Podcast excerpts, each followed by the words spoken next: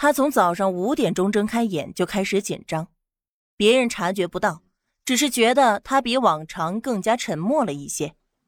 是很寻常的巡查任务，和他搭配的是老队员，按照惯例飞到领海上空巡查一周。他早餐吃的很少，因为这样可以更好的让他头脑保持清醒。他目前需要清醒。小唐，队友拍了拍他的肩膀。没事吧？别紧张。嗯。唐宁登机，带好一切设备，闭上眼睛，深呼吸。为的不就是这个结果吗？梦想触手可及，还有什么好担心的？他已经摆脱了于思年和付小晴，在他的面前是一望无际的蓝天。他已经成功了一大半，剩下的人生。就让他好好的为了自己的理想而奋斗终身，在自己的岗位上发光发热。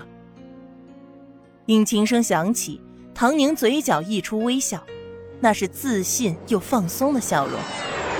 摆脱掉一切阴霾，走过所有尘埃弥漫不堪回首的岁月，因为这是属于他的世界。驾驶战斗机冲上云霄，第一次执行任务。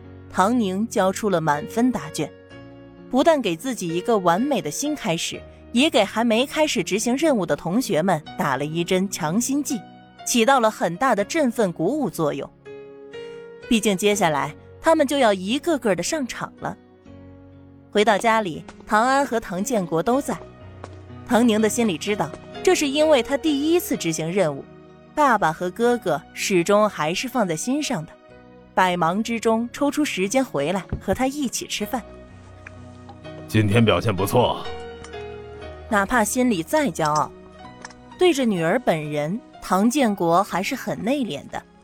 饭桌上，他很平淡的说了一句：“嗯，谢谢爸，都是你和我哥教导的好，多谢你们这么多年来的培养和教育。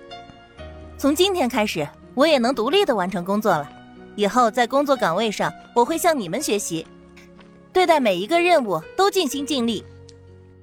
唐宁说完，还起来给唐建国和唐安碗里各加了一块肉。唐安倒是还好，毕竟这段时间以来，他妹妹是越来越懂事，兄妹两个接触的多，有一个逐渐接受的过程。虽然心里感动，但好歹面上可以保持平静。啊，不愧是我妹。以后继续保持。他说完就低头开始吃肉，可是身旁的他爸却一动不动，整个人都像是静止了一般。唐安和唐宁都好奇的看过去，只见唐建国的眼睛红了，在外面威名赫赫的唐建国唐师长眼睛红了。爸，唐宁没想到他爸触动这么大。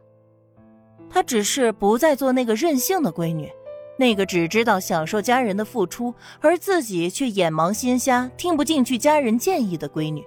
她也的确懂事了，成长了。原来，但凡她稍稍表现的懂事一点儿，带给他爸的触动就这么大吗？他爸到底对她的要求是有多低呀？想明白这一点，唐宁的眼底也泛起潮气。他爸是真的很好很好，从他妈妈没了就孤身一个人，把多少想要给他和唐安当后娘的女人都拒之门外，所有的工资都花在他的身上，哪怕他犯了错，也就是提醒个一两句，连个重话都舍不得说。后来还因为他这个闺女受尽了气，爸。唐宁颤抖着喊了一声，低下头，大颗大颗的眼泪掉到饭里。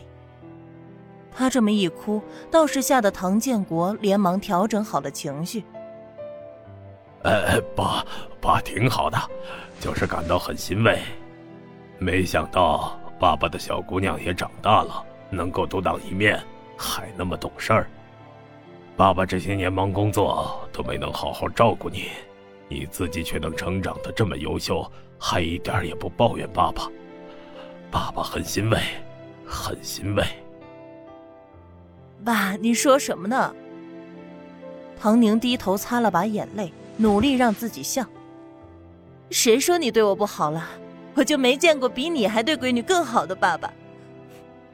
我原来不懂事儿，我不知道伤了你和我哥多少回，现在我都知道了，以后也会尽量让你们少操心的。我哥已经稳定了，我目前要努力奋斗事业，你就照顾好自己。哪怕想要再婚，我也绝不反对，只要你过得幸福开心就够了。唐建国惊得下巴都要掉了，这还是他的闺女吗？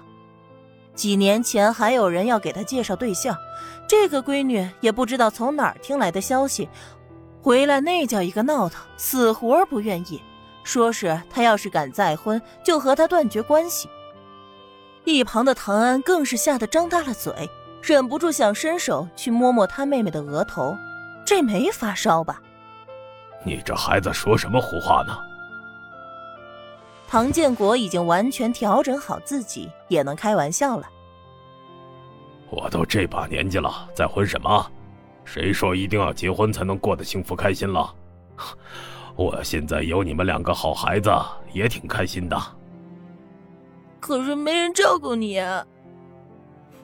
我小时候不懂事，被那些叔叔阿姨说，他们不是都说你工作忙，要找个女人在家里照顾你的身体吗？我现在想想也是有道理的。按照唐师长的地位和外形条件，多的是想要来贴身照顾的人。唐宁只是不确定，如果独身一人是他爸顾及他这个女儿压抑了自己，那么还不如表明自己的态度。毕竟经历了这么多，早已不再相信什么永恒的爱，尤其是男女之间。